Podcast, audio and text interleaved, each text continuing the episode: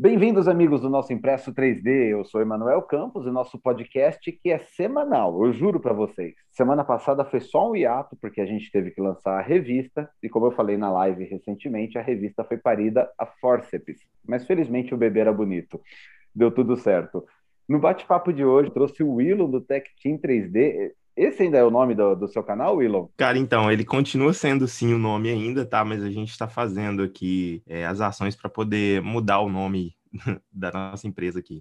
Entendi. Bom, então por enquanto é do Tech Team 3D e eu trouxe o Ayrton, que é o meu sócio na revista, a mente criativa por trás de deixar o bebê bonito. É um filho bem paredo, é um filho bem difícil de, de lidar ainda. Mas, mas a gente é um vai criando ele. Mas é um filho bonito, cara. Tá muito bem feito. Parabéns. Você, você aprendeu Blender para fazer a capa ou você aplicou o que você já conhecia? Cara, eu fui aprendendo bastante coisa durante a, a capa. Mais a parte de fazer render, aplicar texturas, que eu não dominava bem ainda. Bom, a melhor, a melhor escola que tem é precisar, né? A necessidade. É. Eu trouxe, eu, trouxe um terceiro convidado que conseguiu se juntar a gente hoje para fazer um bate-papo. Eu queria chamar a atenção porque ele vai mostrar a, a, o outro approach para as redes sociais. O João Alexandre Macluf, o Alê, ele vem com uma empresa que tem anos na área de TI, a Delta Informática. Hoje é revendedor MakerBot, com um pé bem firme na manutenção, manufatura, produção, indústria e com um desejo muito grande de se aprofundar na área educacional. Ele tem ótimos cases. A gente estava discutindo isso hoje de manhã, como entrar mais fundo para ajudar as escolas com material. E eu queria Legal. que o Ale terminasse de se apresentar. Eu sei que ele tem um horário limitado, ele, ele vai ser pai daqui a pouco, é, não hoje, mas ele tem que levar a mulher para fazer o exame, fazer os acompanhamentos. Então eu queria que ele aproveitasse para se apresentar um pouquinho e depois eu vou fazer algumas perguntinhas para ele também. Boa tarde. Quando o Emanuel falou que eu vou ser pai daqui a pouco, eu falei, acho que nem eu estou sabendo de alguma coisa aí, né? Mas eu, bom, eu sou o João Alexandre da Delta Informática, né? Como o Emanuel bem falou, nós somos uma empresa de TI e que nós temos um segmento dentro da área de impressão 3D, onde a gente foca principalmente no apoio a indústrias e a colégios e faculdades, né? Nós temos um projeto pronto para implementação dentro da área educacional que boa parte dele foi embasado justamente nos conhecimentos que o Emanuel nos transferiu aí durante diversos anos aí que nós somos parceiros e estamos aí para implementação, né, desde a primeira série do ensino fundamental até a universidade. E é com esses caras incríveis que a gente vai bater um papo muito legal, fazendo aquele arco de empreendedorismo que tem sido o mote de 2021 eu, eu vivo repetindo: impressão 3D não é uma máquina de ganhar dinheiro instantânea, mas existe uma possibilidade, ela é real, e como qualquer coisa honesta e bem feita na vida, dá muito trabalho. Sejam as capas que o Ayrton tem feito, seja o trabalho que o Willon tem feito, que é maravilhoso na. Como é que eu posso falar, Willon? Você tem assediado alunos para aprenderem CAD? Porque eu entendo que seus alunos não são todos engenheiros, ao contrário, você tem recebido alunos de várias formações distintas, correto? Isso, na verdade eu tenho recebido mais alunos que tenham é, a vontade de aprender ali, tem uma impressora 3D em casa, né, conhece a tecnologia, só que muitas das vezes nem sabe que é possível ele mesmo estar tá desenvolvendo esses projetos em 3D, né? E como é um conhecimento aí que eu adquiri e eu gosto demais de, de ensinar, né, principalmente quando eu dava aulas presenciais, para mim era era a matéria que eu mais curtia, porque assim a gente pode literalmente tirar uma uma ideia que está ali só na nossa mente, né? E com as ferramentas aí como CAD, impressão 3D, a gente consegue tirar isso aí para trás. E é exatamente isso que eu tenho feito através das minhas aulas lá no YouTube. Né? Eu tenho um canal no YouTube onde lá eu ensino tudo que eu sei, né? Um pouco é, do que eu sei no tempo que eu tenho ali para quem tem vontade de, de aprender. É basicamente isso aí que eu falo. Né? Surgiu também de uma necessidade que as pessoas têm justamente por não entenderem muito bem ali como é que funciona o processo de criação e a gente tenta trazer um pouquinho aí para quem tem vontade de aprender. Legal, então eu não estou errado, você tem assediado as pessoas, mas de uma forma positiva, vem aprender a modelar, Isso. vem a ter independência na, na, criação dos seus modelos. Você Isso, também modela, exatamente. você também modela para fora, né? Além de ensinar, você também presta serviços de modelagem, desenvolve produtos. Isso, aqui na minha região eu faço esse tipo de trabalho também, né? Tenho feito agora, eh, depois do, depois que eu entrei no Instagram, depois que eu comecei a divulgar meu trabalho através dessas redes sociais, eu comecei a pegar clientes de fora também, né? Isso aí tem sido muito legal, porque assim a gente consegue aprender muito mais quando a gente está fora ali só da, só da nossa bolha.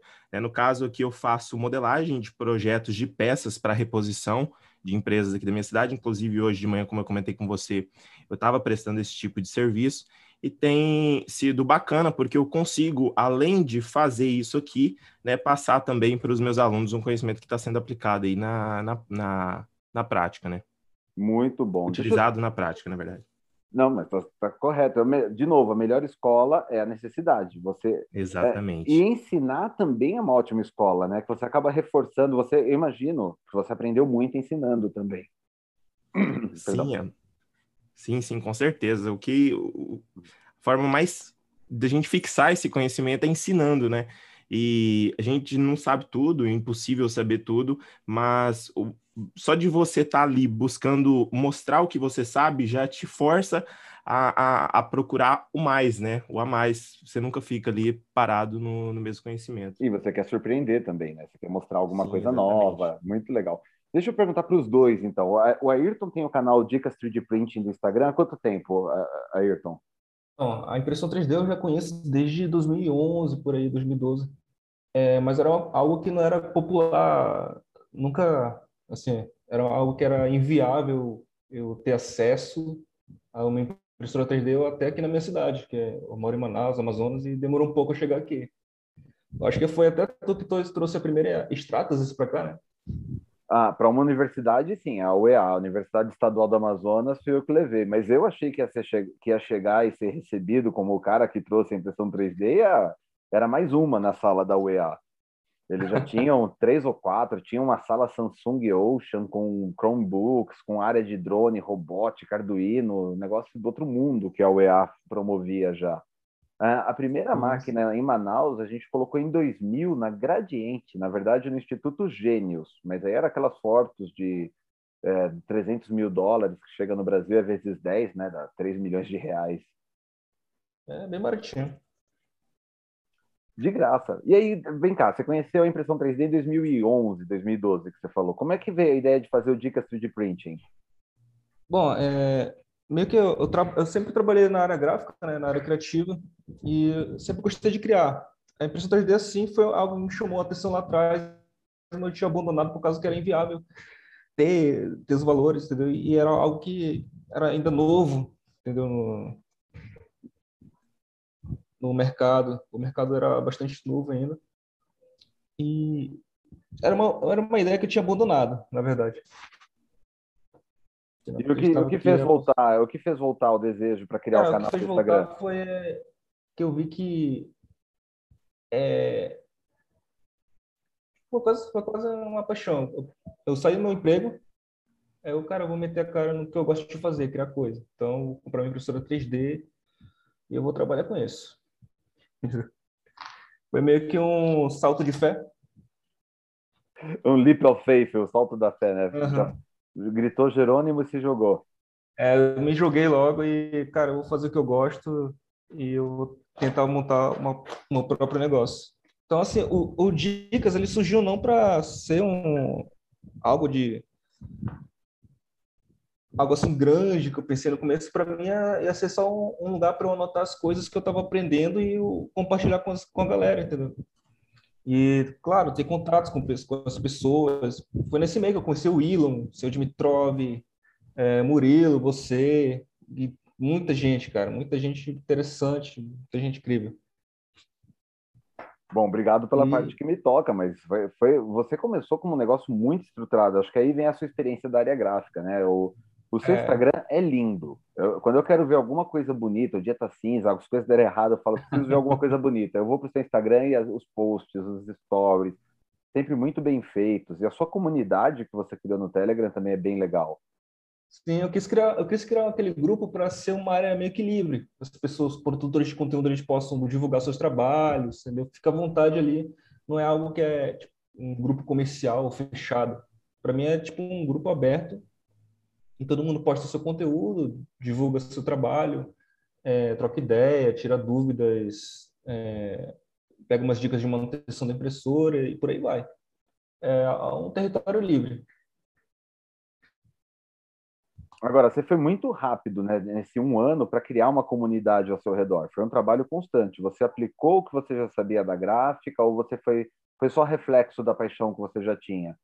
Acho que foi só reflexo da paixão mesmo, cara. Assim, eu me apaixonei mesmo pela área e pretendo seguir esse rumo na impressão 3D e também agora da área maker, que eu estou adentrando. Estou aprendendo a mexer nessa parte da Arduino, realidade virtual e, e essas coisas. É meio que eu achei aquele meu sonho de infância, que era se tornar um cientista maluco. Estou entrando nessa. É, excelente. Eu pergunto tudo isso daí do, do foco. Hoje você tem 3.500 seguidores. Sim, sim. Eu achei, eu achei bem louco isso, porque, cara, foi um crescimento que eu, me assustou, porque não era minha intenção crescer tanto assim. É, coloquei lá, como eu falei, coloquei para ser como se fosse meu caderno de anotações das coisas que eu aprendi. E cresceu, o pessoal gostou do visual e gostou das dicas e eu acho que era algo que faltava. É, mas e foi, você fez um trabalho muito bem aplicado. E agora eu pergunto para o Willon. É, quanto tempo que você está na impressão 3D e está com a escola de CAD? Como é que tem sido esse período? Então, a escola, na verdade, Manuel Campos, ela, ela não surgiu com esse intuito que a gente está hoje, né? Qual que era o lance? como o nome Tech Team já dá, já dá, como o nome é Tech Team, já dá para entender bem o público que a gente queria alcançar com essa escola, né? De início a gente estava já planejando como é que a gente ia é, colocar o nosso, o nosso plano em prática, né? Nada disso aqui que tem hoje fui só eu que fiz, foi juntamente com a, com a minha namorada que hoje é noiva, né? E a gente construiu isso tudo aí com o intuito inicialmente de atender crianças que tivessem vontade ali de conhecer a tecnologia, impressão 3D, modelagem em 3D. Também tinha a parte da eletrônica que a gente tinha que a gente tinha pensado no começo. Tá? E o intuito era mesmo uma escola de tecnologia. A gente não sabia muito bem como ia começar, né? Como todo empreendedor, a gente colocou as caras e as coisas simplesmente começaram a acontecer. Então, a TechTeam ela surgiu no final de 2019, né? E foi bem, bem quando a pandemia começou mesmo. Depois a uhum. pandemia chegou aqui no, no Brasil e não tinha outro jeito. A gente já estava começando alguns projetos com a prefeitura aqui da nossa cidade. Né? Eu já tinha escrito uma, apresentado uma proposta de começar essas aulas em escolas públicas da nossa cidade, né? Mais para apresentar o trabalho, ver como que as crianças iam reagir com isso, para a gente poder ter um feedback bacana, para a gente começar assim a atender mais, mais pessoas. Né? Então, quando começou a pandemia, no início de 2020, a gente abriu o canal do YouTube, porque a gente viu ali que ia, ia ser impossível começar da forma que a gente queria começar, né? E desde então a gente conheceu aí o que é o, o, digital, né? Que é o Instagram, que é o YouTube. E depois que a gente entendeu tudo isso, a gente começou a focar mais na, na empresa em si.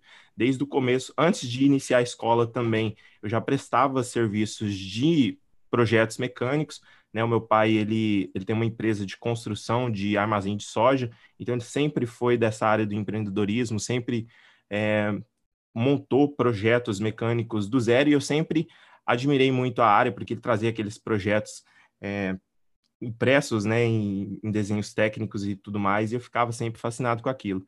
E eu acredito que essa empolgação de, de empreender na área e prestar serviços na área também é, juntamente lá com, com a finalização do curso técnico e da competição, eu pude aprender muito também prestando esse tipo de serviço e assim passando para os nossos alunos. Então foi que meio que moldando Emanuel Campos tudo, sabe? Mas a, é, é, a pandemia acabou te Obrigado. pegando bem no início do, do, do, projeto, né? Você chegou a ver sala, a ideia já era ser remoto era ser presencial? Quanto que impactou? Então, de início, a ideia era ser presencial, né? Quando a gente começou esse projeto, eu já estava há algum tempo já é, me organizando ali para sair da empresa que eu trabalhava, né? Antes de fundar a empresa, eu já pensa, eu já eu já trabalhava presencialmente, né, dando aulas presenciais na área de mecatrônica. E quando a gente decidiu começar, quando a gente estava tudo certo para a gente poder já ministrar os cursos presenciais, né, como eu disse para você anteriormente, a gente primeiro queria é, fazer o teste nas escolas públicas, já estava tudo certo, a gente estava encaminhando ali quando foi, foi aí que a pandemia é, chegou. A gente, a gente não tinha ao certo assim um plano um plano perfeito, sabe? A gente começou na cara mesmo, foi foi aprendendo tudo que tinha que aprender, mas início foi tudo foi tudo muito difícil. Aí vem a, a complementação. Você volta quando passar a pandemia para a sala presencial ou você acha que a empresa adotou um novo rumo com a pandemia? Então, no final agora, a gente pensa talvez, né, é, é uma é uma é uma das possibilidades. A gente tem muitas, muitas, muitas ideias mesmo, mas a gente tem que manter o foco, porque se a gente começar é, a, a, a, a, colocar em prática todos os planos que a gente tem, eu acho que a gente não consegue chegar onde a gente quer chegar, por enquanto, né? Que aprender você tudo que a gente tem que não, aprender. Cara, você já pode lançar oh. um curso sobre como manter o foco. Eu preciso desse curso urgente. Não, aí é que tá, Emanuel. Tem um grande problema. Eu também não sou focado. Essa parte aí, graças a Deus, assim, ó, que eu eu te falei da Daiane no começo, né? A Daiane é uma peça fundamental para que isso tudo aqui aconteça.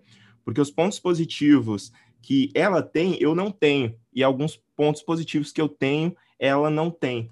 Né? Então, essa questão de foco, organização, planejamento, é, gestão de, de tráfego ali, atendimento ao cliente e tudo mais, cara, a maioria a maioria da, das ideias sai em conjunto entre eu e ela. Então, eu não sou um cara tão organiz... é, tão focado assim, eu não sou eu não sou expert para poder comentar sobre isso, mas a gente tenta fazer o nosso trabalho de acordo com o que a gente acredita, né? Dependendo do projeto, quando tem que ter um foco muito grande, a gente acaba tendo que deixar. É aquilo, né? A gente nem sempre faz o que a gente tem vontade, mas sim aquilo que a gente precisa fazer, né? Exato. Bom, porque o Willon também está fazendo um trabalho de crescimento de comunidade muito bem feito. Posts que ele tem feito no YouTube, os shorts, os trechos de aula, as dicas pontuais. Como é que foi esse aprendizado, Willon? Nossa, cara, você falando isso aí, dá, passa um monte de coisa pela cabeça, né? Porque assim, quando a gente inicia, a gente entra meio que numa bolha literalmente numa bolha. Por isso que vem aquela de que quando você estuda você não coloca em prática, você só fica no mesmo lugar, porque se você não coloca em prática aquilo que você aprende, você não, você não consegue, né, sair do lugar. Que que acontece? No início foi muito difícil, porque eu não sabia editar, eu não sabia o que era copy, eu não sabia o que era tráfego, eu não sabia o que era uma página de venda, eu não sabia nem como que eu ia postar um vídeo no YouTube, só para você ter uma ideia. Então, no início, para mim, foi tudo muito difícil. Eu comecei a pesquisar muito sobre comunicação. Eu vi ali que, que eu não sabia nada de comunicação quando eu comecei a estudar sobre o assunto, né?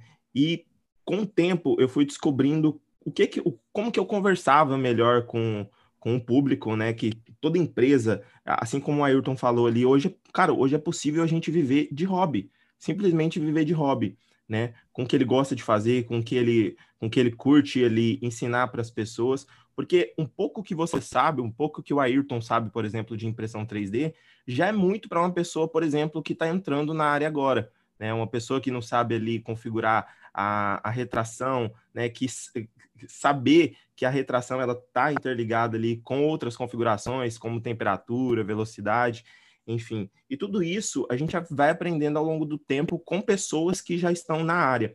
Né? Então eu busquei ao máximo estar tá, é, perto de pessoas que já estão há mais tempo na área, como você, Manuel Campos. Eu já, já antes de começar o meu Instagram, eu já conhecia seu, seu, o seu trabalho no YouTube, né? E graças às pessoas que estavam aí na área, eu, eu me sentia aí motivado a começar e, e aprendendo. É que nem eu falei lá no, lá no começo, né? a gente não tinha um plano muito traçado, né? um plano muito perfeito para poder começar a executar, mas a gente foi buscando aos poucos e com, e com, e, e com isso, né, a gente aprendeu muito. O que, que acontece? Você perguntou sobre o Instagram.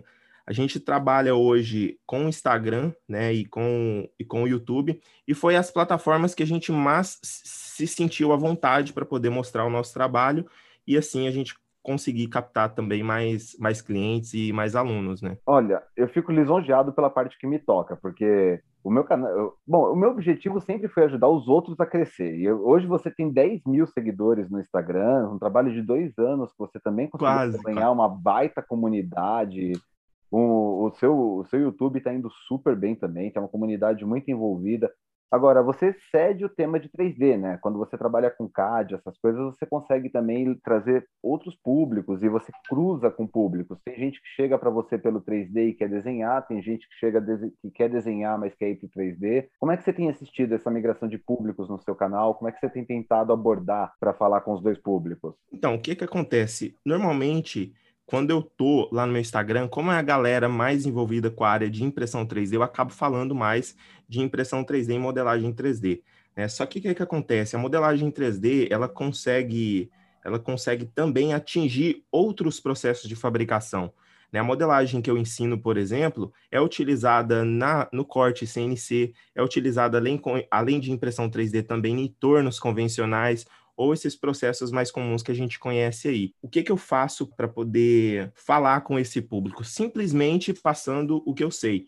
Né? Então, a, até muitas pessoas me perguntam lá no Instagram: ah, professor, mas como que eu faço para ganhar dinheiro? Ah, professor, mas como que eu faço para ter um negócio de, de, de impressão 3D onde eu consigo viver daquilo ali? Bom, como eu não vivo de impressão 3D, né, eu não consigo ensinar para as pessoas isso. Só que muitas pessoas perguntam isso e, e, eu acabo meio que ficando falando apenas aquilo que eu sei, né? Ah, mas você toca muito bem esses dois ambientes. Eu acho muito legal como você consegue trafegar com os dois públicos. Eu assisto quase todas as suas aulas que o fuso horário e os gêmeos permitem. Quem viu a live ontem viu a loucura que é as crianças em casa, cara. Nesse instante eles estão do meu lado dormindo maravilhosamente, uma maravilha. Mas acaba em dois São minutos. anjos. Melhor nem mexer. Dormindo e na foto maravilhosos. Pegando esse gancho, Alexandre. Além disso, você também trabalha com um distribuidor de impressão 3D. E há quanto tempo que você está trabalhando com impressão 3D? Como foi o seu contato e de onde veio o desejo de trabalhar com essa tecnologia? Bom, eu comecei, né? Em Ah, mais uma coisa, não vale me culpar, hein? Na verdade, assim, eu comecei a ver a parte de impressão 3D uns cerca de sete, oito anos atrás, numa visita que eu fiz nos Estados Unidos, onde a gente percebia que só faltava ter impressora 3D na padaria, que tudo quanto era canto tinha. E eu, quando voltei para o Brasil, voltei com a intenção de, de começar a adotar a, essa tecnologia por aqui, né? prestar o serviço dessa tecnologia. E tive muita dificuldade de achar uma empresa que eu pudesse representar. Até que a, um distribuidor aqui do Brasil, a Alcatel, começou a vender as impressoras da MakerBot, foi quando me apresentaram para o Emanuel, e aí eu vi que era um, um, projeto bem estruturado, né? não era essa coisa de trazer uma impressora da China que não tinha peça de reposição, que não tinha uma, uma empresa autorizada para fazer manutenção, e nós acabamos nos tornando essa empresa autorizada. Então, hoje nós comercializamos as impressoras da MakerBot, comercializamos o nosso projeto educacional e também fazemos a manutenção desses equipamentos. Você também tem um programa de mentoria de alunos do Senai Suíço, você recebe, você tem uma, um vínculo muito forte com o Senai. Como é que você tem visto essa transformação aos olhos da, da instituição de ensino e através é, a implementação pelos alunos, a migração do perfil dos alunos que tem chegado também junto com a tecnologia? É, a tecnologia de manufatura aditiva no Senai já existe há muitos anos é, te convido, inclusive, para ir conhecer lá na Escola Senai Suíço Brasileira, que eles adquiriram recentemente duas impressoras de manufatura aditiva em metal, né? E, e é uma tecnologia que, assim, o Senai tem investido muito né, no desenvolvimento e capacitação dos seus alunos para o uso dela. E provavelmente vamos entrar, inclusive, a possibilidade da tecnologia híbrida, né, que junta a manufatura aditiva com a manufatura subtrativa para conseguir com mais agilidade e com menos restrições geométricas peças bem complexas. Então é uma é uma transformação grande que vem acontecendo. Nós, a Delta, em particular, né, já implementou ah, projetos de impressão 3D em escolas técnicas, já implementou em escolas convencionais inclusive, implementamos no, no Instituto Santa Luzia de Porto Alegre, que é uma instituição que ela recebe também alunos com deficiência visual. Então, a impressora 3D agregou muito valor ao ensino de é, peças, órgãos, coisas que serão muito difíceis de serem explicadas, né, a deficientes visuais. Esse trabalho é, é maravilhoso, é o, é o, trabalho de integração, né, que a gente até conseguiu trazer para a revista um pouco de depoimento com o Guilherme Rasgrid, trazendo esse trabalho também para crianças excepcionais com TEA, é, transtorno do espectro autista. Eu conheço também o trabalho do Marcelo Pasquá, chamado Projeto Visão, que foi genial de imprimir obras de arte famosas, a Mona Lisa e tal, só que usando material transparente em 3D e em relevo, porque assim as pessoas que enxergam olhavam para aquele borrão transparente tinham que tocar na obra para tentar adivinhar qual era a obra de arte. Eu acho muito bacana esse tipo de iniciativa de inclusão, e é algo que a 3D é, é exclusiva, né, para conseguir atingir vários públicos. Agora, eu queria fazer um, um olhar para os três na questão de empreendedorismo. O, o Ale e eu somos jovens há mais tempo em, em relação a esse a, a você, o Elon, a você, a Ayrton. Como é que vocês acham que o mercado empreendedor tá, tem reagido com a pandemia. O, o Elon foi surpreendido com a chegada na pandemia, teve que reescrever o projeto. O Ayrton nasceu com um projeto na, na web, com um ano, e está indo super bem. E o, o Ale está vindo pelo caminho oposto, ele está vindo pelo mercado tradicional e está entrando nesse mercado híbrido digital. Como é que vocês estão enxergando essa transformação e a perspectiva? Cara, o principal motivo que eu tinha comprado a impressora 3D era para justamente começar a fazer protótipos, peças action figures, principalmente, aqui na minha cidade, que tinha uma certa demanda, mas esse mercado ele evaporou praticamente quando veio a pandemia. Foi uma surpresa para todo mundo. E atingiu, atingiu, acho que não só atingiu todos os mercados, mas a área 3D ela teve uma evolução, ela teve um crescimento que foi contra é, essa tendência de mercado de ter caído. É, a, a pandemia ela deu certa visibilidade para a impressão 3D, com aqueles projetos como o IDIA, os Face Masks, e outros projetos que envolviam essa área de saúde. Então, foi algo bem positivo. E como é que você enxerga esses novos públicos que estão chegando hoje na, na, na área? Você acabou, você diria que você foi beneficiado para criar sua comunidade hoje por conta da pandemia ou acabou não influenciando? Eu acho que eu assim, sem ter uma visão né, negativa, né? sei lá. Ah, ainda bem que a pandemia veio e eu. É, eu entendo, tem todos os parentes, o Brasil é recordista em é. falar ainda bem, mas que foi um Isso. chacoalhar da árvore, foi, né? Mudou foi. muito a indústria tradicional. O, a, a, visão da MakerBot Latam, eu falo isso sempre, é que o brasileiro tem esse perfil do why fix if it's not broken? Para que arrumar se não está quebrado? E é devido a essa é. postura de não querer modernizar que o Brasil estendeu-se na indústria 2,5. Não nem 3.0, nem 4.0, é 2,5.0. E, e eu acho que essa pandemia trouxe esse lado positivo, pelo menos, né? Cara, o que eu vi assim, durante a pandemia é que teve um crescimento exponencial na, na área de impressão 3D, o meu perfil cresceu bastante. Porque eu praticamente eu criei no meio da pandemia. Eu criei em junho do ano passado um perfil para criar os conteúdos de impressão 3D. E, cara, eu vejo que teve esse boom, teve várias, muitas impressoras vendidas durante a pandemia e, teve uma certa visibilidade que aumentou bastante o mercado. E eu vejo que é algo que não vai parar depois que isso passar. Tem, já acho que já se estabeleceu aqui no Brasil e está avançando bastante. Tem até a, a gigante chinesa vindo, que já veio, quer dizer, aqui para o país e está criando uma empresa. Então, acho que tem um lado positivo, vou dizer assim, é, nessa pandemia. Não, assim, e quando a gente fala gigante chinesa, né, até no passado seria com certo preconceito, né? Ah, tem uma gigante. Ah, essa gigante chinesa tem três patentes próprias, tem máquinas criadas por eles já, já não é mais o chinês está vindo com uma máquina barata igual, só que de qualidade duvidosa. Já é uma qualidade excelente, com tecnologias próprias. É um negócio do outro mundo. E também eu acho que isso também é parte fruto da pandemia. Algo, algo que eu observo assim no mercado é que ele está ainda muito muito verde. tem pessoas que compram impressora e acho que ela já imprimindo já vão garantir uma renda, elas não têm um certo assim uma não procuram ter uma visão de mercado ou pesquisar o mercado e isso é meio que preocupante, porque acaba que a maioria acaba se como dizer, você acaba se frustrando com a impressão 3D e pensa que aquilo ali não dá dinheiro. Mas, na real, ela não achou o nicho que daria dinheiro com a impressão. Sendo que a, impressão 3D, ao meu ver, é uma ferramenta, não o produto final. Exato, é o tal dos 40%, né, que o Anderson Godoy fala bastante. Isso, os 40% que desistiram e que se frustraram com a impressão 3D justamente por não ter um plano de negócio, por não ter é, o que, que a impressão 3D traria de benefício para aquela empresa ali, e se ela seria viável mesmo, poderia ter outro processo. Ah, quem sabe uma CNC seria uma CNC de corte a laser teria sido melhor do que uma, uma impressora 3D. É, é uma ferramenta, não é o, o produto final, como falei. E por mais que a gente goste da impressão 3D, a gente tem que aceitar que ela não é a Sim. única solução para tudo, né? Vou dizer que é uma das melhores, tá?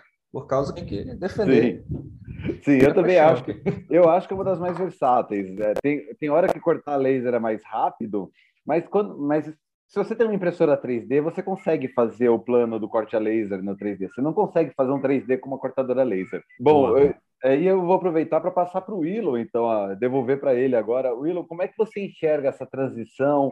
Uh, o mercado trouxe muita oportunidade, tem muita gente jovem empreendendo hoje com bastante sucesso. Você é um exemplo disso, o Ayrton é um exemplo disso que veio salvar e dar corpo para a revista.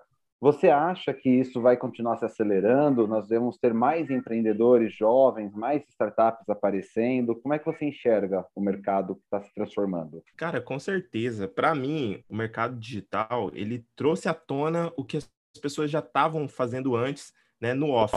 Já estavam até até partindo ali para o digital, já estavam criando ferramentas para para auxiliar nesse processo aí, né? Porque uma hora ou outra esse processo de transição ele ia ter que, ter que acontecer. Inclusive as empresas que já estavam trabalhando há muito tempo em softwares de produtividade de seus funcionários, é, até mesmo comunicação, né, entre toda a equipe, meios de comunicação para toda a equipe, à distância, se saíram super bem aí. Por exemplo, na empresa que eu trabalhava, que é o Senai, é, que eu dava aula também, ele já, já tinha ali alguns estudos sobre esse tema, né, de, de levar a produtividade ali, não não estando direto ali em cima da pessoa, cobrando resultado e tudo mais, não sei se eu estou claro em relação a isso aí, tiveram sim, bem sim, mais sim. resultados. Além disso, essas empresas maiores aí, principalmente essas que estão chegando no Brasil, elas já tinham essa visão também, né? Muito antes da, da gente saber que isso um dia ia chegar, né? Mas era certo que ia chegar. O que que acontece? Eu acredito que quanto mais as pessoas conhecerem esse processo de fabricação, quanto mais pessoas conhecerem a impressão 3D, o que é possível fabricar, com quais materiais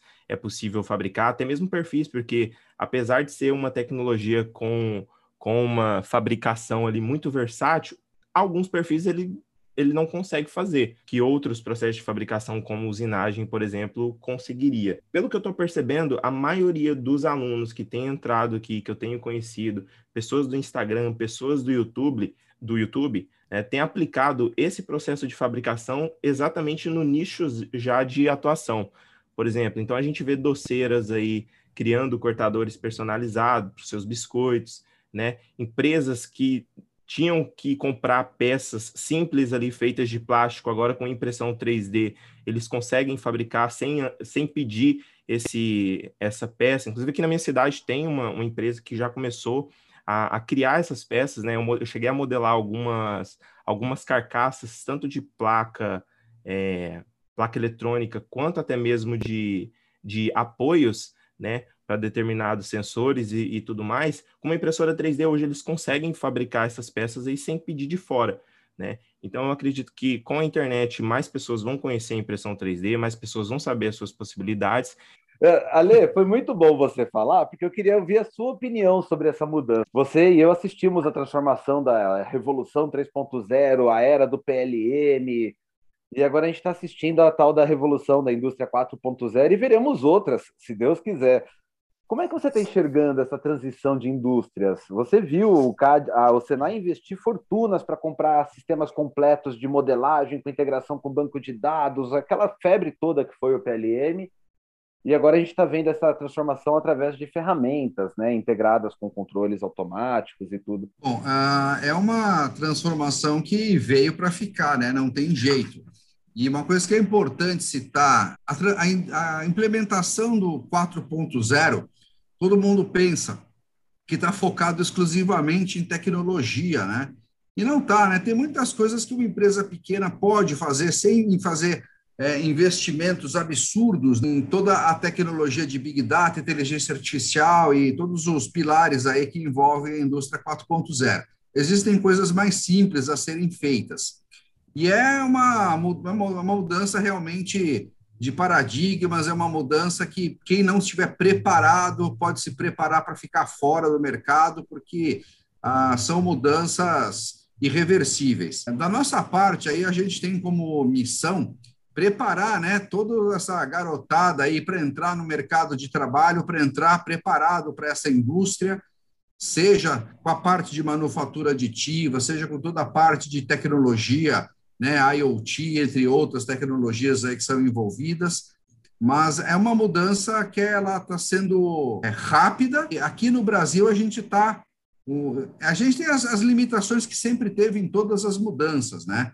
Mas eu acho que essa mudança em particular para a indústria 4.0 vai ser talvez de todas as revoluções aí que tiveram, vai ser provavelmente a mais rápida de acontecer porque outros lugares do mundo o pessoal já está falando em 5.0, né? Então, temos que chegar no 4, porque senão a gente depois não consegue chegar no 5. Então, o Senai tem lá em, na unidade de São Caetano uma unidade de indústria 4.0 completa, com todos os pilares dentro de uma célula que eles montaram, inclusive hoje com tecnologia 5G. Então, quem tiver oportunidade de visitar essa escola, eu acho muito interessante, inclusive pessoas de universidade que talvez não tenham oportunidade de ver tanta tecnologia concentrada numa célula só. Então, é uma sugestão, inclusive, que eu dou. Agora, no passado, eu fiz a ETEC, é, a ETEC chama hoje, né? na minha época era ET, Albert Einstein. E o, a escola colocava assim faixas para convidar os alunos a fazer vestibulinho, do tipo: 15 dos nossos alunos foram aprovados no processo seletivo da Mercedes. A, a, maior realização da escola técnica no passado era ter os seus, seus alunos se transformando em funcionários bem-sucedidos. Eu acho que é nobre. Mas eu acho que hoje a aspiração maior é, seria ver pessoas se tornando o Elon, o Ayrton, que são empreendedores que estão sucedendo-se, né? tendo sucesso, independente de uma indústria internacional, mas promovendo conteúdo, criando material, criando uma empresa. É, o que, que você acha dessa transição? O Senai Concorda, discorda? Não, mas a, a, inclusive existem diversas unidades do Senai que promovem startups, né? É, realmente o empreendedorismo é uma das, uma das é, atividades mais estimuladas pelo Senai, porque a grande realidade é que todas as grandes indústrias, na verdade, vão ser uma concentração de microindústrias. Cada um vai ter sua especialização e é, é, é uma tendência a desaparecer né, o funcionário registrado, todo mundo virar uma empresa uma especialização e prestar o serviço dentro daquela sua especialização. E o Senai tem essa visão disso, tanto que é, o empreendedorismo é uma das atividades muito estimuladas dentro do, do Senai. E aí eu devolvo a pergunta para o Willon, tá? o Willon que era professor na, nessa rede que hoje está empreendendo. Como é que você viu essa transição? Como é que seus colegas enxergaram essa transição da, da antiga, da antiga empresa para a atual? Cara, achei muito a ver o que, que o João falou aí sobre o empreendedorismo ser incentivado, né? É, por essas instituições. Inclusive, eu tive a oportunidade de participar de alguns alguns desses programas como tutor também, e eu achava muito interessante. Então, desde quando eu comecei a, a dar aula, eu já, eu já ensinava para os alunos, eu já falava sobre, sobre esse, esse tema, né? Que era possível as pessoas empreenderem, não só trabalhar dentro de uma empresa a vida toda. E eu falava sempre aquela, aquela coisa quando, quando eu tinha ali alunos mais, mais novos, né? Entre 14 e 18 anos. Com os alunos mais velhos, que já, que já vinham de uma indústria, o o papo era outro, mas eu sempre buscava também trazer esse tipo de visão aí. Mas né? eu acho uma que ideia na sua resposta inicial. você, na sua resposta você entrega um pouco dessa mudança de, de postura. Quando você fala que com as crianças, eh, os mais novos, de 14 a 18 anos, eles já tinham essa noção, e com os mais velhos que vinham da indústria o papo era outro.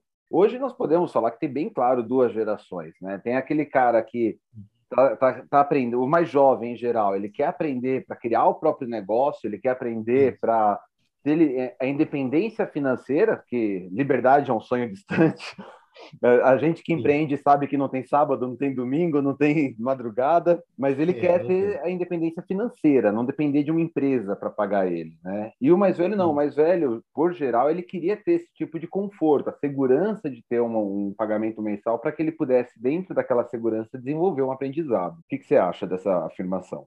É, eu, eu acho super correto o que você falou.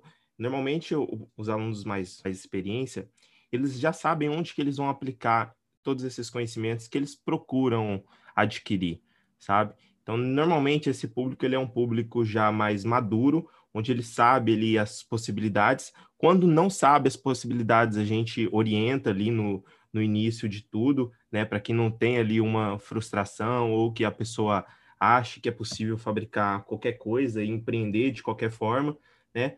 Mas tem todo um estudo antes e é bem mais simples se comunicar com esse pessoal porque eles acabam entendendo e é aquilo que você falou, né? Questão de necessidade.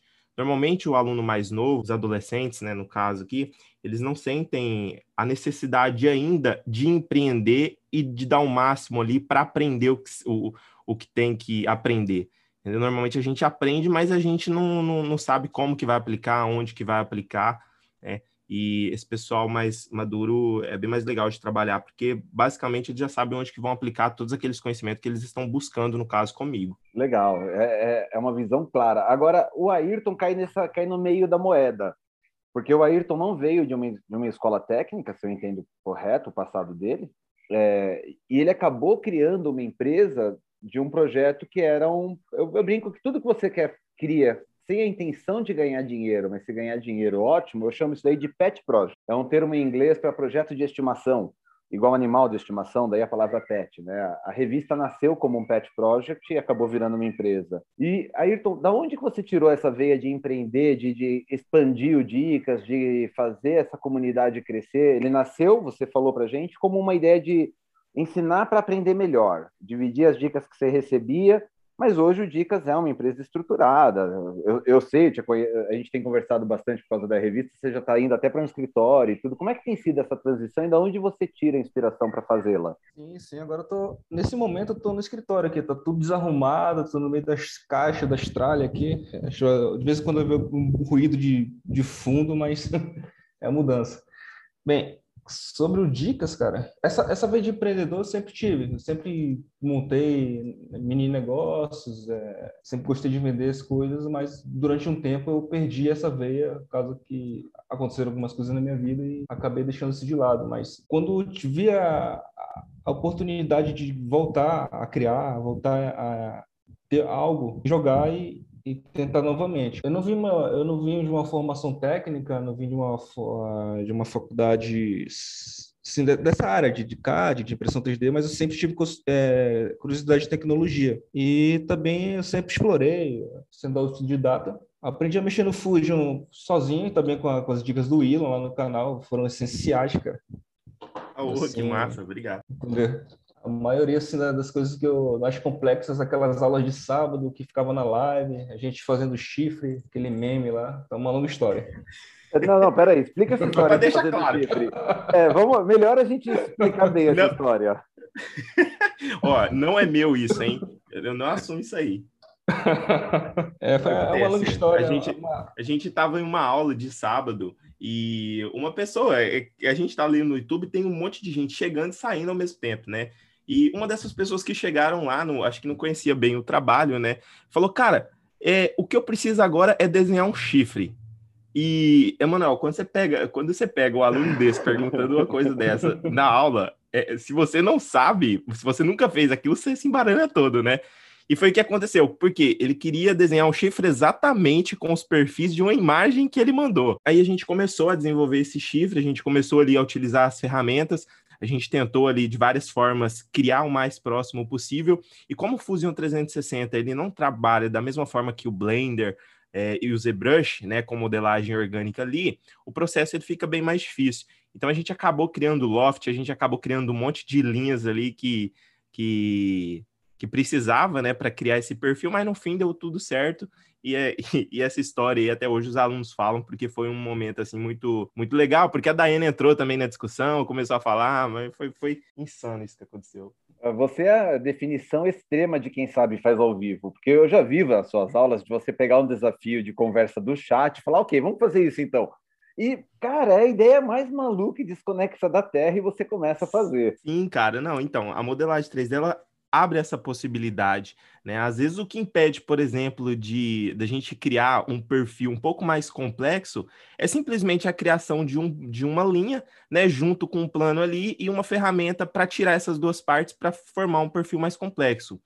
Isso, a gente explicando dessa forma, fica bem mais fácil do que eu, por exemplo, começar a explicar com vários termos técnicos, né, alguma coisa e o aluno simplesmente deixar de lado porque simplesmente não entendeu o que eu falei. Né? Então, a gente sempre busca é, fazer da forma mais simples que todo mundo consiga entender. Às vezes é uma coisa complexa, mas a gente acaba, como, como eu tive muita experiência em fazer peças diferentes, né, eu já sei mais ou menos o caminho seguir para cada perfil. E eu acho que isso aí é uma, é uma coisa muito positiva, porque assim eu consigo explicar da melhor, da, da maneira mais fácil para o aluno conseguir entender, né? Genial, genial. Mas o Ayrton estava falando então do chifre, Ayrton. Continuando. pois é, cara. Então, assim, tô, ainda estou na trajetória de, de ser um empreendedor, assim, estou ainda tirando meu MEI agora, acho que mês que vem já vou começar. E o fiscal não sabe que você ainda não tem MEI para a revista. Opa, opa, opa, calma, calma, calma. Não, está em processo então, é, é, assim, cara, surgiram muitas oportunidades quando, quando cara, eu só tenho a agradecer muito a, a comunidade, principalmente da, da impressão 3D, que, nossa, abriu portas. Praticamente foi, foi também o Willow que, foi pelo Willow que eu te conheci, que numa hora lá, acho que vocês tiveram uma conversa, acho que foi uma live, foi uma live, cara. A gente, já gravou, a gente já gravou live, mas é. eu acho que eu mais dou pitaco nas aulas dele ali no chat do que qualquer outra coisa. Sim, sim. Foi numa live do Willow que eu ia falar do professor Emanuel Emanuel, cara. Que massa. Eu, eu tenho. Eu tenho. Eu só até agradecer ao Emanuel Campos, porque quando eu comecei na impressão 3D, eu tive alguns problemas com a máquina que eu trabalhava, né? E por o Emanuel. Cara, o Emanuel Campos, em, sério mesmo, em 15 minutos ele resolveu meu problema, cara. Eu nunca vi um cara. Um cara com tanta experiência aí, principalmente com essas, com essas máquinas. E também a, as impressoras industriais, né? que é o que a gente mais sente dificuldade quando a gente vai mexer. Bom, eu falei Desde Então eu, eu, faço propaganda do, do professor Emanuel Campos porque ele merece muito mais que isso. Cara, obrigado. Eu ainda vou pensar se deixo isso na edição, mas obrigado. Fico muito ah. agradecido pelas palavras. Fica o seu critério. Eu falei que o Alexandre ia ser pai daqui a pouco, né? Não é hoje, mas ele precisa levar a patroa no, no exame. Eu quero fazer a pergunta final para ele. Então, Ale, em vista de tudo que a gente bateu um papo hoje, de todas as transformações que a gente tem vivido, que dica você daria para o Alexandre de dois, três, quatro anos atrás, quando nos conhecemos, para o mercado de hoje? Olha, é... não existe. Né? Não me lembro se foi o Willon ou foi o Ayrton que comentou que muitos uh, empreendedores começam e cerca de 40% acabam desistindo né, de trabalhar com a parte de impressão 3D. Mas a impressão 3D, na parte de empreender, ela não é nada diferente de qualquer outra atividade. Se você abrir um restaurante, abrir um mercado, abrir uma fábrica, ou seja lá o que você abrir, e não tiver um planejamento, não vai dar certo, não adianta. Você tem que fazer a pesquisa de mercado, você tem que estudar muito bem onde você vai atuar. E a dica, se eu pudesse voltar lá atrás, alguns anos, para dar uma dica para hoje, o João Alexandre de hoje estar melhor do que ele estaria, talvez fosse ter já criado realmente um planejamento, um projeto muito bem definido do que, que queria fazer. É muito natural quando a gente começa uma atividade nova que a gente tenha que descobrir qual é a nossa linha, né? E foi um processo natural para mim, né? O que, que é que eu queria fazer com impressão 3D? Eu queria prestar serviço, queria atuar no mercado industrial, educacional, né? E isso eu fui descobrindo com o tempo.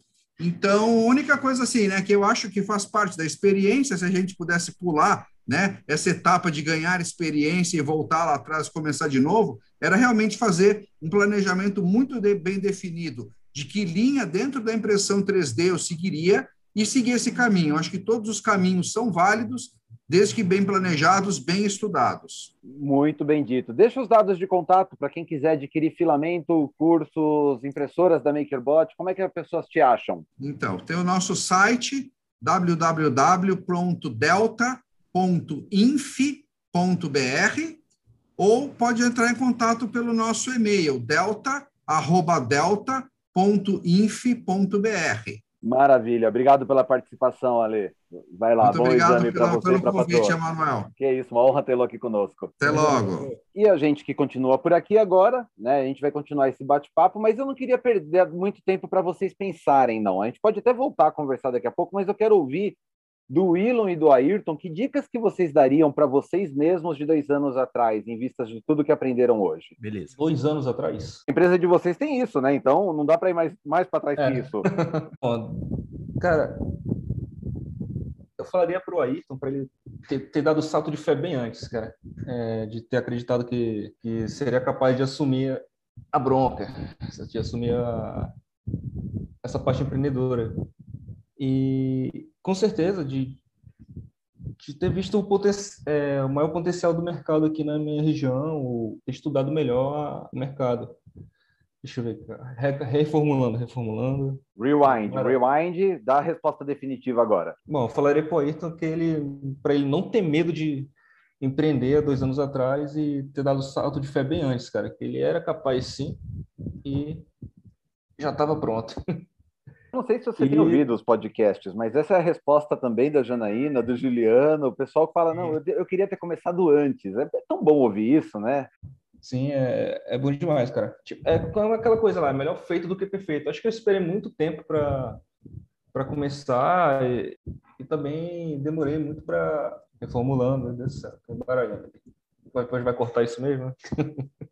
Sem problema. Então, pois é, eu passei muito tempo para começar o que eu queria de verdade, que era construir algo para mim e viver do que eu gosto. Assim, viver do que eu gosto, né? Mas tendo aquela, aquela renda para que você possa se sustentar Muito bom. E. Ah, vai lá, manda. e, apre- ah, e aprender, cara, e aprender com ser mais aberto às pessoas e ver que a gente é capaz quando quer. Fantástico. Eu também, eu também acho isso. Willon, o que, que você diria para o Willon de dois anos atrás? Eh, Além de falar, já não põe nome de Tech Team 3D, já põe o nome novo. Bom, é, a primeira coisa que eu acho que eu falaria pro Elon daquela época era o seguinte, cara, não coloca Tech Team 3D de início, mas, é, cara, levando, falando sério agora, o que eu falaria pro Elon daquela época é o seguinte, assim, a Daiane tá rindo aqui das minhas piadas super, super engraçadas, né, que eu conto normalmente, mas, enfim, eu falaria para manter o foco, se eu poderia voltar um pouquinho antes ainda, eu falaria para ter começado antes, porque eu só me vi na, na, na necessidade de empreender quando quando eu fui quando eu comecei a ser obrigado a fazer o que eu sempre corri, sabe? Então, se eu tivesse começado antes a empreender, eu entenderia bem melhor. Hoje, talvez, eu saberia bem mais do que eu sei hoje, porque o que distancia a gente do, do resultado que a gente quer alcançar é simplesmente o conhecimento né? A sabedor... Quando a gente tem, quando a gente busca a sabedoria, a gente sabe que a gente tem que ter o conhecimento também. Mas o conhecimento você só adquire com o tempo. Então, quanto mais cedo você buscar ele, mais, mais rápido você vai é, chegar nele. Né? Outra dica que eu falaria também para mim naquela época era focar 100% no meu negócio, porque assim que eu saí da, da, da empresa que eu trabalhava também como professor, eu além da, da Tech Team, eu também fiquei dividido entre a Tech Team e o e a empresa do meu pai, né? Então, eu, eu falaria também para focar bastante e sempre, sempre, sempre, sempre manter a constância, principalmente no, na, na área que a gente trabalha, que é no digital, a constância, cara, ele é o mais difícil, né? E o mais difícil ainda é você ter a, a constância com a relevância, né? De você estar tá sempre buscando, trazendo coisa nova para a galera, ensinando coisa nova, isso que é o, que é o mais difícil. Então, eu falaria para focar nessas coisas. Excelente resposta. E olha, você já você não tinha me contado que você tem empreendedorismo no DNA. Teu pai também tem empresa, então, em outro ramo, claro, mas eh, você já assistiu seu pai lidando com empreendedorismo, então? Sim, cara. E eu não sei por que, que eu decidi empreender, porque, cara, quando a gente quando a gente tem alguém na família que empreende, a gente sabe os perrengues, né? É, às, vezes, tá às vezes está no alto, às vezes está no baixo. E mas cara, o que, o que sempre brilhou meus olhos foi a foi a, a, a liberdade, mas não do trabalho, mas de estar construindo alguma coisa para você mesmo, sabe? Você está falando com uma pessoa cujo chefe no passado disse que ele era o, é, eu sou o único caso que ele conheceu negativo de proatividade. Todo mundo que é um funcionário proativo, ele dizia, Emanuel, você é o único cara negativo. O cara liga para pedir uma cotação, se apresenta o produto final, para com isso. Eu falei, não, mas eu quero fazer isso, eu gosto de fazer isso. Foi um dos motivos que eu decidi seguir meu caminho, né? Poder fazer as coisas do jeito que eu quero fazer. Sim, cara, e às vezes você, às vezes, às vezes você tem uma ideia legal, às vezes, às, às vezes alguém que está escutando a gente aqui, ó, tem uma ideia legal, mas simplesmente por alguém não falar, vai ou não ter experiências ao redor que possibilitem que, que ela pelo menos comece né? É, é, muito, é muito legal. E quando a gente escuta isso de, de outras pessoas, da mesma forma que eu fui motivado a começar, mesmo que não tendo um plano perfeito ali, né? Eu, eu possivelmente eu tive alguém lá atrás que incentivou isso. Quando a gente incentiva isso nas outras pessoas também, é muito legal. Longe de mim, por exemplo, falar para uma, uma pessoa largar o emprego e começar a empreender o massa da impressão 3D, uma das coisas mais legais que eu, que eu tenho um, uma visão assim da impressão 3D, é que você com, consegue começar a empreender com pouco. Sabe? Você não precisa de muito para começar a empreender. Muitos dos nossos ouvintes aí devem ter uma impressora 3D, mas a busca do produto, os testes da comunicação com o cliente, ela sempre deve existir. E às vezes a gente, por não saber isso, a gente testa ali um produto, dois produtos, três produtos, 4, 5, 6, 7, 8, 9, 10, vários produtos e não dá certo e por conta disso desiste.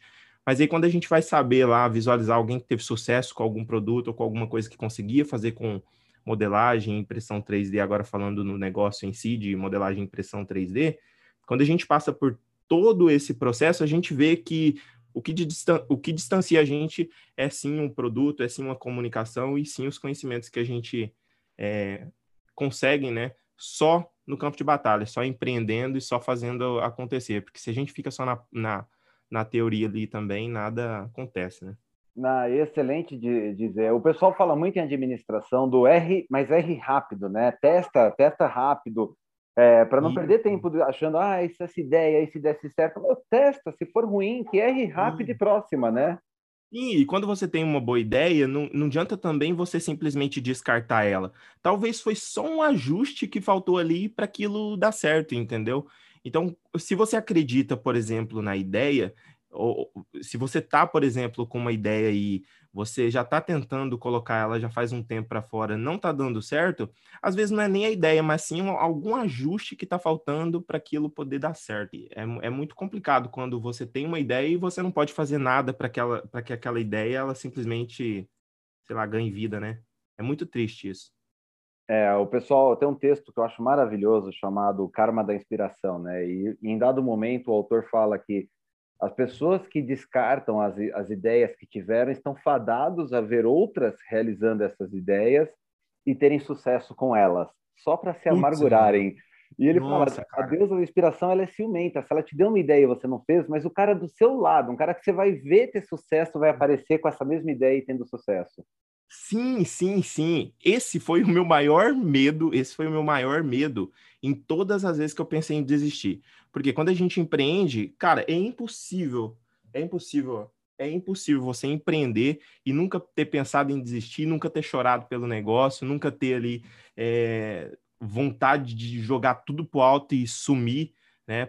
Pelas coisas não tá andando como você gostaria. Você está descrevendo mas... o fechamento da última edição. Eu em posição fetal embaixo da mesa, balançando para frente e para trás, falando não vai sair, não vai sair, não vai sair. E o Ayrton me acalmando. Vai sair sim, calma. Não, não, calma. Não, pois é. E o, o mais legal, cara, é quando você percebe que só de você não ter desistido, você já evoluiu, é muito. Porque eu, uma coisa eu tenho certeza, que se eu e a Dai a gente começar a empreender em outro mercado, em outro nicho diferente, porque a gente nunca sabe, né? Hoje eu posso estar aqui dando aula no YouTube, tudo dá errado e eu ir para uma área totalmente diferente e começar a tocar é, outros planos que a gente tem, ou até mesmo começar um plano do zero, né? Mas uma coisa a gente tem certeza, a gente aprendeu muito nessa trajetória e todo ponto onde a gente sai de um lugar, vai para o outro, como a gente teve, é, graças a Deus, a oportunidade de viver, que é ter visto a Tech Team sair do zero lá e hoje ter mais de 100 alunos, é, saber que a gente aprendeu muito com a trajetória é gratificante e, ao mesmo tempo, conformador, né? O conhecimento, é, ele, ele é a única coisa que não que ninguém te rouba, né? É para sempre, exato. Também. Exato, belas palavras. É, fica até difícil passar, fazer uma pergunta para o Ayrton agora. Você fez um encerramento maravilhoso. Ah, é, que isso.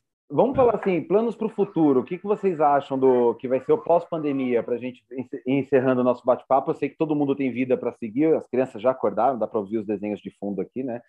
E daqui a pouco eles começam a ficar elétricos. Planos para o futuro, da, o futuro da impressão 3D, cara? É o seu, o seu plano para impressão 3D no meu futuro? Plano, meu plano para impressão 3D, cara, é ajudar ela a crescer no Brasil. Eu acho que é um plano bem ambicioso. Obrigado, é o que eu tenho feito há 21 anos. É. eu acho maravilhoso espero, esse plano. Espero seguir, poder seguir os passos de um certo sensei. Eu, eu vou pensar se deixo isso na edição, mas obrigado pelas palavras de novo. tá bom. Então, o plano é que, cara, o plano é ajudar a impressão 3D a se expandir no Brasil e fortalecer a comunidade, que é algo que me deixa bastante feliz em, em no meio dessa tecnologia. Sem a comunidade, cara, sem, sem a comunidade, sem a comunidade de pessoas, sem, a, sem essa interação das pessoas, essa tecnologia não iria tão para frente. Ia ser, ia ser algo que seria só para engenheiros ali, entendeu? Pessoas mais, digamos assim, dentro da área tecnológica, dentro da, das universidades, e que não se expandiria para pessoas do dia a dia. Sei lá, desde uma confeiteira que quer fazer o, os moldes de, de, cortadores, como o William falou, até um padeiro, quem sabe uma cabeleireira achou uma solução com a impressão 3D, com a impressora 3D para fazer seus produtos lá e, e, assim, é uma tecnologia bem sensível que eu não vejo é, como é que ela pode ser, como ela pode ser, é, eu não vejo como essa tecnologia pode se tornar obsoleta. Acho que é uma, não é mais uma, não tem mais retorno sobre isso, não tem mais volta. O que você está falando me lembrou um negócio. Desde 2016, a impressão 3D faz parte do top 10 eletrodomésticos que um casal novo quer montar uma casa, compra. Está junto com TV, geladeira, fogão. A impressão 3D na Coreia do Sul já é no top 10 primeiros eletrodomésticos que um casal, quando casa e vai morar numa casa nova, adquire. E desde 2016 as pessoas ficam surpresas quando eu falo isso, eu li isso na Forbes. E, mas por quê? Por que, que um casal vai ter uma impressora? Olha, se você não sabe essa, essa resposta para essa pergunta, é mais um motivo para você é, fazer um curso. Porque você pode é. começar um empreendimento, fazer reparos domésticos, fazer trabalho com seus filhos, você pode fazer tanta coisa, e é o que eu venho pregando desde o ano 2000, né? É um item que toda casa vai ter que ter. Eu acho que mais do que uma impressora 2D, a impressora 3D tem todo lar vai ter que ter uma. É, vai ser algo bem comum, cara eu não vejo o porquê de, dessa Eu não dizendo, dizendo daquele negócio de todo mundo vai ter uma impressora 3D em sua casa, mas é certamente que é, vai ser praticamente como uma impressora 2D. Tem pessoas que têm, tem pessoas que não têm ali, mas é algo já comum, já integrado na, no cotidiano ali, que todo mundo sabe o que, que é. Vai chegar esse período, acho que não vai demorar tanto para chegar. Vou dizer, chutar aqui, acho que uns aqui no Brasil, sim. Não, aqui no Brasil pode por 50 anos. Desde o JK que a gente não tem 50 anos em 5 mais, cara. Talvez já está bem popular. Nossa, agora eu perdi o raciocínio. Bom, depois na, na, edição eu dou uma mixada nisso tudo. É, Willon, qual que é a sua visão para o futuro próximo? Cara, aqui da empresa a gente está bastante otimista, né? A gente não tem uma visão certa ainda de como que vai ser essa, essa questão pós-pandemia pós aí. Porém, acredito que as pessoas vão, vão continuar achando meios de empreender com impressão 3D, vão continuar achando aplicabilidades para essa tecnologia. Né? São bastantes as áreas aí que foram poucas exploradas com isso. Uma delas é a parte, é a área de artesanato, né? Que eu vejo que vai crescer muito ainda. Também a área de confeitaria, que dá para fazer ali ferramentas é, e até mesmo a área de prototipagem de peças para reposição ou até mesmo prototipagem de projetos aí na área da, da educação da engenharia em si, né, das faculdades, com trabalhos e tudo mais. E você vai estar lá ajudando a formar e aliciando novos desenhistas, projetistas e makers. Se Deus permitir, sim, Emanuel. Como que as pessoas te acham nas redes sociais, Willon? Então, hoje as pessoas me acham no Instagram, é, arroba Willon Santos Prof, W-I-L-L-O-N, tá? Lá no Instagram, diariamente eu posto assuntos relacionados ao tema.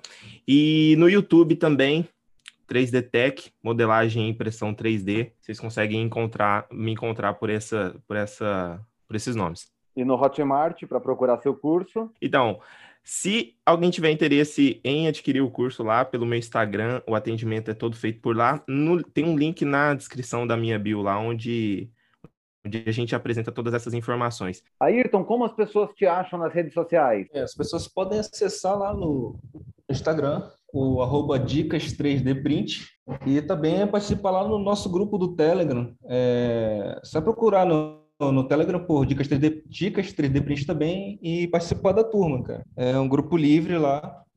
Produtores de conteúdo podem participar, mandar seus materiais. É, é uma área livre para a impressão 3D ser fomentada. Laica do ponto de vista de empresa, né? Todas podem participar Isso. igual, não tem nenhuma empresa banida. Sim, não tem. E se alguém quiser contratar seus talentos inacreditáveis em, mar... em arte, criação, que é o que você tem feito com a revista? Você já tem um canal de para isso? Para isso ainda não, mas a gente pode entrar em contato lá pelo perfil mesmo do Dicas. Legal, mas é bom saber que você faz esse serviço também, que é, Sim, cara, o trabalho que você faz para a revista, tem mais pessoas têm que se beneficiar. Você faz um trabalho lindo, lindo. É indescritível como a revista fica profissional com o seu toque. Ah, outro dia um cara me mandou um print screen da primeira revista que eu fiz, eu contei essa história para o Ayrton. Falou, olha, eu ainda tenho a primeira, né? Que é a feinha, antes do Ayrton dar o remake na revista. Eu falei, cara, isso deve valer dinheiro, porque vamos colocar um NTC nesse negócio, aquele código do, black, do blockchain para ela ficar como única, porque isso vai virar item de colecionador, é a revista feia, é antes do Ayrton passar e dar um make-up, um, um, remake geral na, na revista. revista antes e depois do Ayrton. É, vai ser a edição Black Swan, né? O cisne, que tem a história do patinho feio, que na verdade era um cisne Aquela revista lá é o Black Swan, é, é, o cisne negro. Depois ela cresceu e ficou bonita. Parabéns aí, Arthur, pelo trabalho. Eu também admiro é. muito ele. Gente, a gente tenta, a gente tenta. Obrigado demais pelo tempo de vocês. Obrigado pelo tempo de vocês. Eu me diverti muito nesse podcast. Eu tenho certeza que o pessoal vai escrever para a gente voltar e continuar batendo esse papo. Foi fantástico. Obrigado, Emanuel, pela, pelo convite. Obrigado, mestre. Até a próxima. Até a próxima a todos. Tchau, Obrigado tchau. pelo convite.